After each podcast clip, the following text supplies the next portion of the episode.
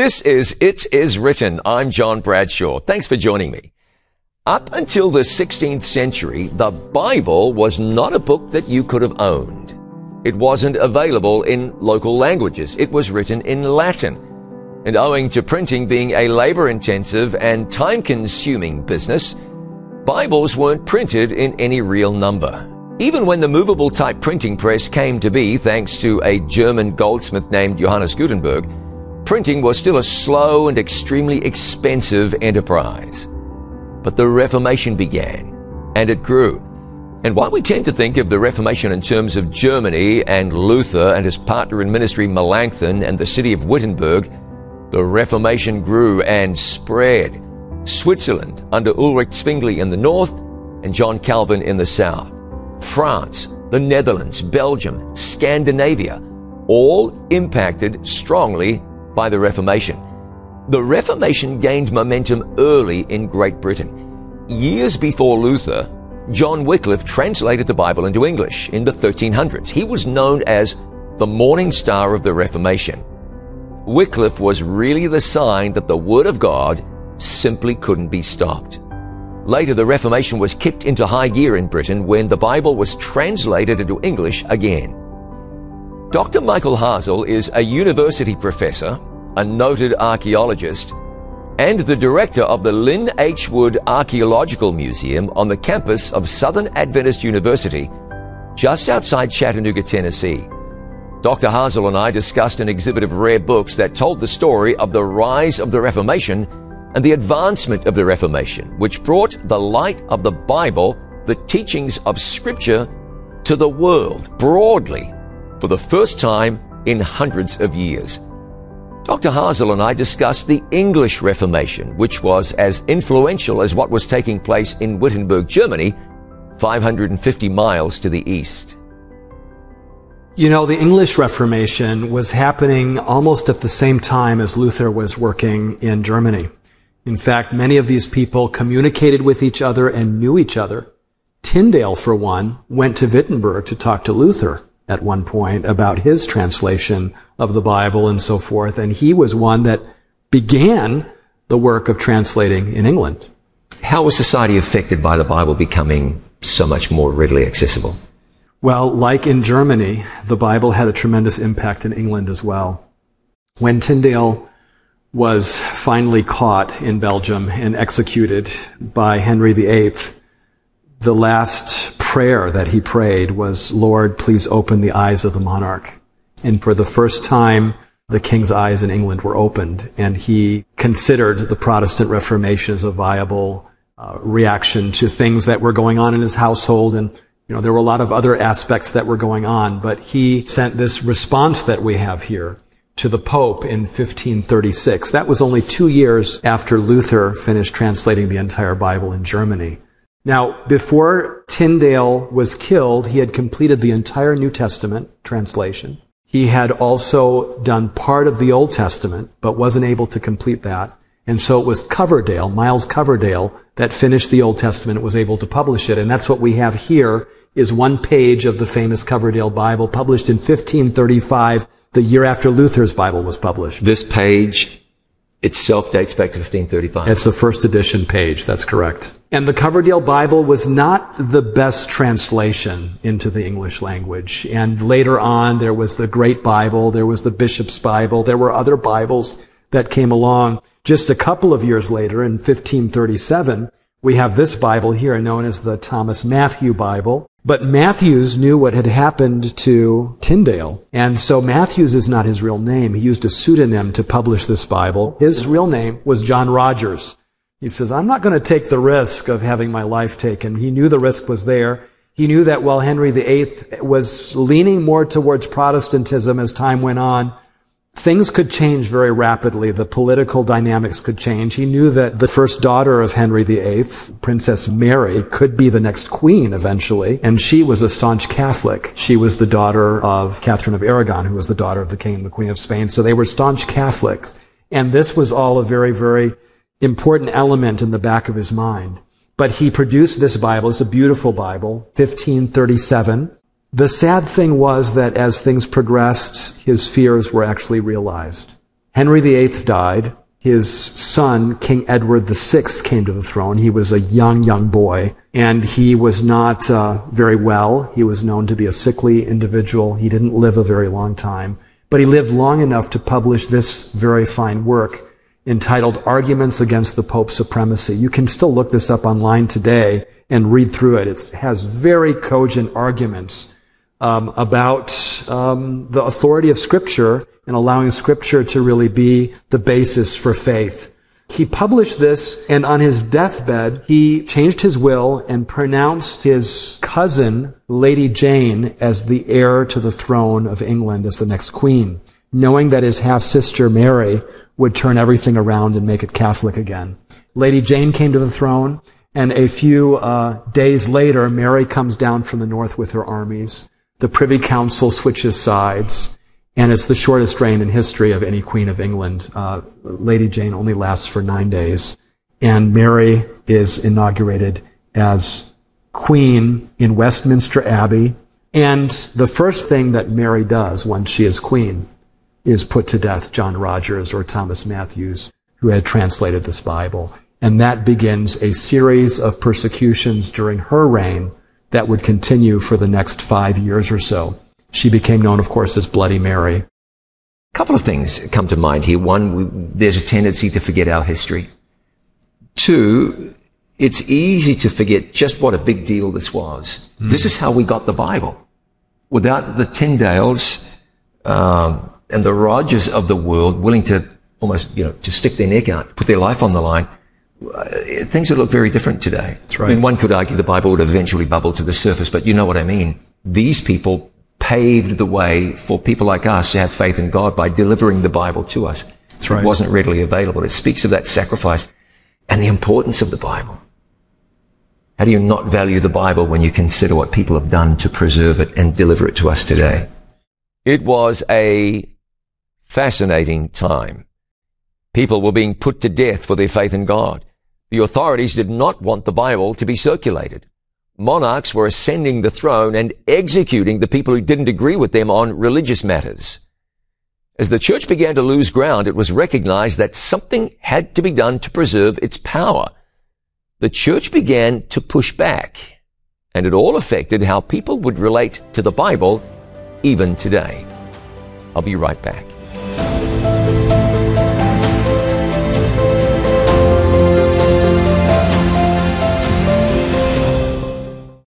Call now for today's free offer from script to scripture. Enjoy the rest of the conversation between John Bradshaw and Dr. Michael Hasel, including faith building stories we couldn't fit into today's program. A rare opportunity to turn the pages of history, see books that change the world, and learn insights that will grow your faith in God. Call 800 253 3000 for the free DVD. 800 253 3000 or visit iiwoffer.com. Thanks for joining me on It Is Written. When Martin Luther nailed his 95 Theses to the door of the Castle Church in Wittenberg, Germany, it was a case of an obscure priest in a nothing sort of a town speaking out about what he believed was inconsistent with genuine faith in God. But people noticed what Luther wrote, and his 95 points of protest were distributed far and wide.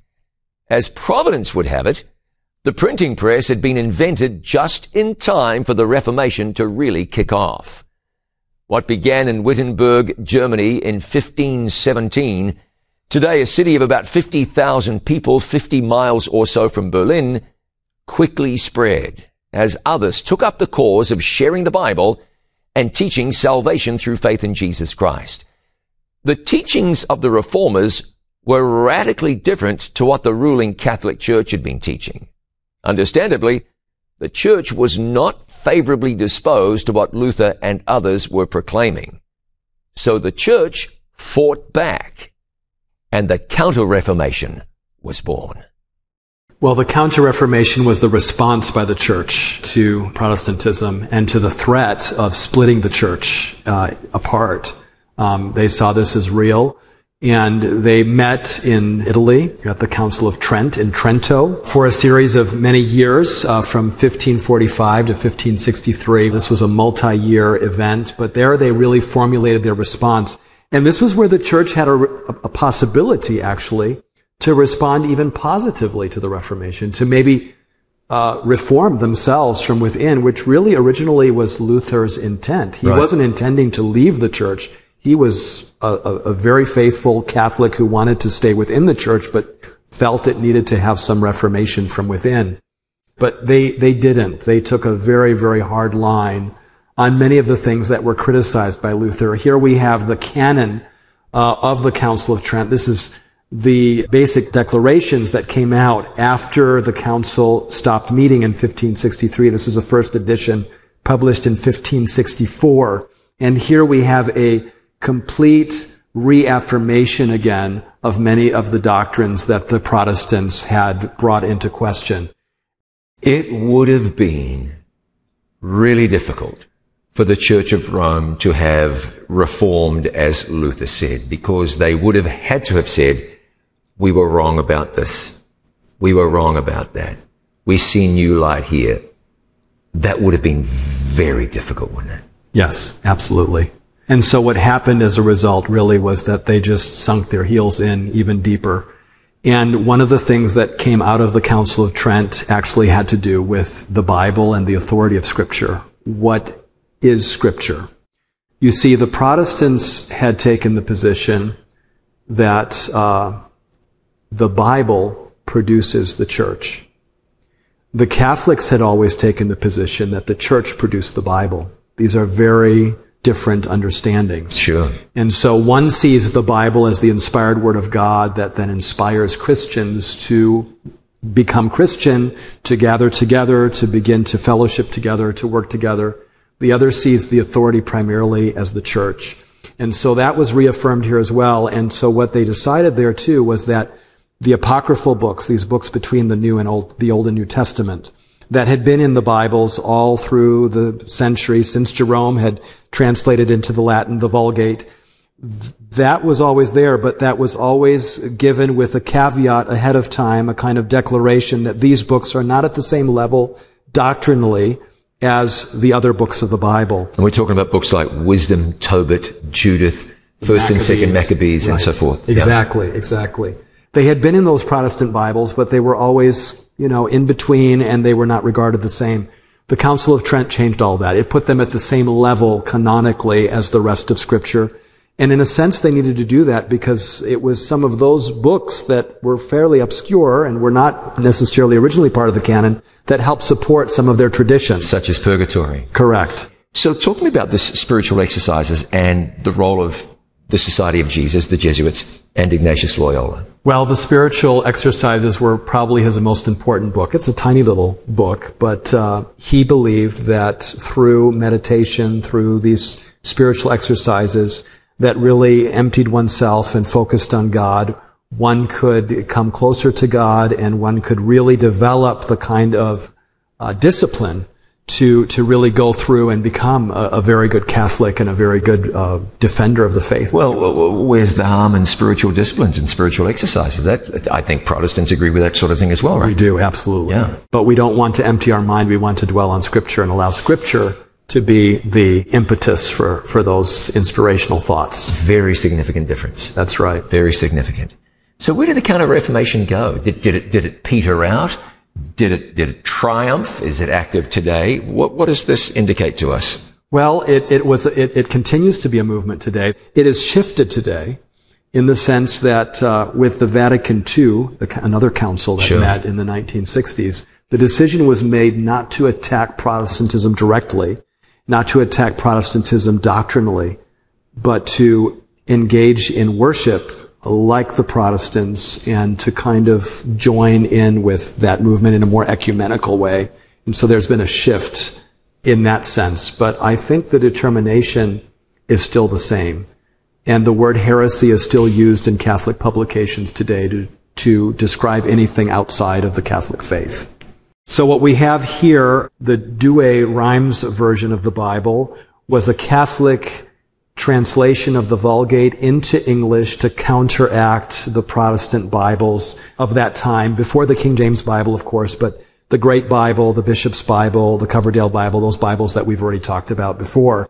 And this was a counteraction on their part to influence and to change uh, that. This was uh, printed in 1582, so it came sometime later, but it was very important and it was published and translated just across from the English Channel in France. Christianity was presented with a golden opportunity. Here were scholars, teachers, theologians rising up to say, we can do this better.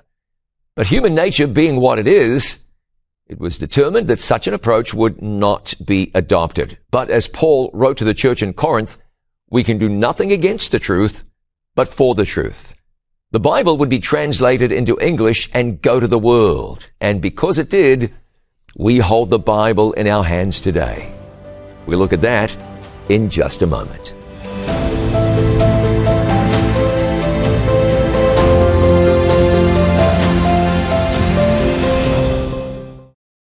Now for today's free offer from script to scripture. Enjoy the rest of the conversation between John Bradshaw and Dr. Michael Hasel, including faith building stories we couldn't fit into today's program.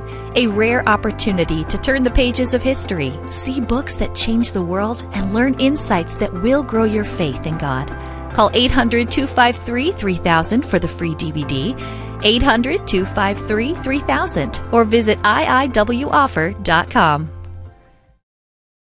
He had it all extravagant wealth, immense power, and wisdom far greater than any person before him. He'd seen the glory of God, had spoken personally with God, and was told by God he could have anything he wanted. But as his focus shifted over time, his life collapsed.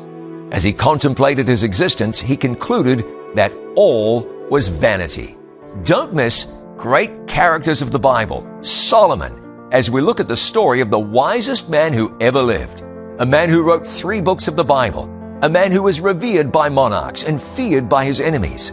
The man who constructed what may have been the most beautiful temple ever built and yet turned away from faithfulness to God. But God didn't turn from him. The story of Solomon is a tragedy and a victory. Don't miss great characters of the Bible. Solomon, brought to you by It Is Written TV. I met recently with Dr. Michael Hasel, the director of the Lynn H. Wood Archaeological Museum in Collegedale, Tennessee. We looked together at a collection of rare books from the time of the Reformation.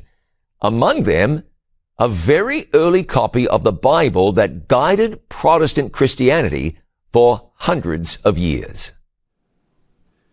So here we're coming to the largest object that we have on display, the largest Bible and perhaps the most important Bible, at least as far as the English language and history of Scripture is concerned. The King James Version of the Bible from 1611. And so what edition is this? How close to original is this particular book itself? This is a first edition. Up to this point in time, we had the Coverdale Bible, which was Tyndale and Coverdale working together. It was an inferior version of the Bible in terms of the English language. It wasn't really worked out that well. Then we had the Great Bible, the Bishop's Bible, other Bibles. But finally, at the time of King James, it was decided that we really needed to have the English uh, speaking people needed to have a very, very fine translation. So they brought uh, 47 different scholars together, mm-hmm. split them up in six different groups so that they could work independently of each other, so that they wouldn't bias one another and they worked for uh, quite some time to produce this translation. What is it about the King James that made it the standard and makes it really a reliable and solid translation? Well, it had the most support, I think, at the time in the English um, realm of any Bible that had come before it. The king put his full support behind it. It, uh, it, it had the financial backing of the kingdom as well. And the product is just absolutely stunning and, and beautiful. Uh, what we have here is really a Bible that, like Luther and like the French Bible of Olivetan before, really galvanizes and brings together the English language. There's three writings that do that for English. The King James Version Bible, the Common Book of Prayer, and the writings of Shakespeare. So that cannot be overestimated. This, this is really an amazing work. Now, this was done on a movable type printing press, as we've already discussed with Gutenberg's press in 1455. And even though this is almost 200 years later, the same process is involved. which means that every single letter needs to be placed into the uh, flat part of the press individually to make each page or two pages, whatever the case may be. This is a very, very rare Bible, but there's 160, about 160 of these left in the world in complete condition like this. Um, but let me show you something that is even much older than 1611, and that really goes back to the very beginning of this movable type technology. Yeah, so important because without it, the Bible wouldn't have been distributed as widely as it was. Exactly. So here we come to the father, if you will, of all printed Bibles, or the mother of all printed Bibles. This is the famous Gutenberg Bible, printed in Mainz, Germany in 1455. We only have one leaf, front and back, of this Bible, but this is an original leaf. This is, of course, the Vulgate, the Latin translation of the Bible. And of the original 160 to 200 Bibles that were published by Gutenberg, of those, only 21 complete Gutenberg Bibles still survive today. It's not many. And where are they? They're all in institutions. Nobody privately owns one. They're very expensive. They're at the Library of Congress. They're at the J.P. Morgan Library, New York, uh, various libraries around Europe. This is just a breakthrough in technology because for the first time, rather than hand writing out Bibles, which would take a year to a year and a half. Suddenly you could print one on a movable type printing press like this one. You know, it's so interesting that this came on the scene, you know, just at about the same time as Luther. I mean, a little before, but in preparation for Luther to come on and really use this to, to spread the word of God. That's right. Amazing timing. It's amazing timing. And these Bibles, by the way, even when they were printed in mass like that at 200 of them, they still cost in today's dollars, each Bible would have cost $93,000 in today's currency. So think about that. Who could afford a Bible like that? Right. Very few. Very few. Institutions, again, universities, monasteries, churches. And so uh, just amazing to see something like this here.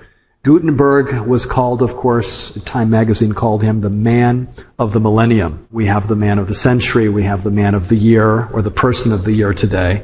But Gutenberg was called the man of the millennium because this was such a groundbreaking uh, event in history and the history of communication. Mm, yeah, amazing. Changed the world. Changed the world. It changed the world. But the question for us today is, will it change your world? In a time of great spiritual darkness, when the governing church dictated to kings and kingdoms, a truly biblical faith simply wasn't known. People were taught that they were saved through the church. Luther's teaching of salvation by grace alone, through faith alone, in Jesus Christ alone, was revolutionary. Luther survived the attempts made on his life, but many others were not able to escape the wrath of the church. Tyndale, the English Bible translator, was burnt at the stake. John Huss and his ministry partner Jerome met the same fate a century earlier. Wishart, Latimer, Ridley, Cranmer, considered heretics for their stand on the teachings of the Bible, lost their lives, as did countless others. But nothing could stop the advance of the Bible. Millions of copies are now printed every single year. So let me ask you, what are you doing about the Bible? This great book, this remarkable document, which details the love of God, it, it, it, tells the plan of salvation.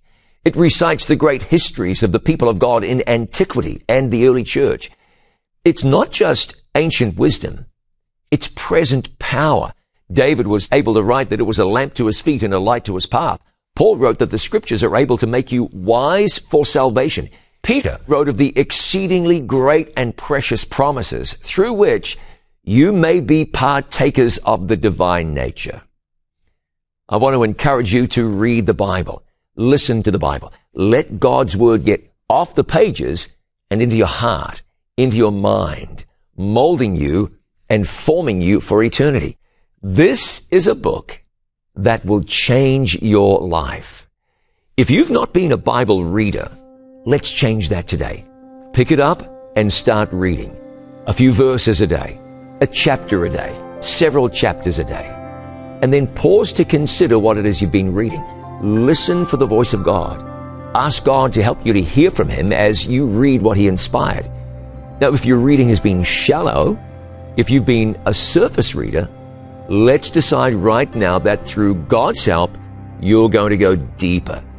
It might be time to begin memorizing verses or passages of the Bible and to start not only reading or hearing the Bible, but to start trusting it, believing that God can do what He says He can do, and believing that God will work with power in your life.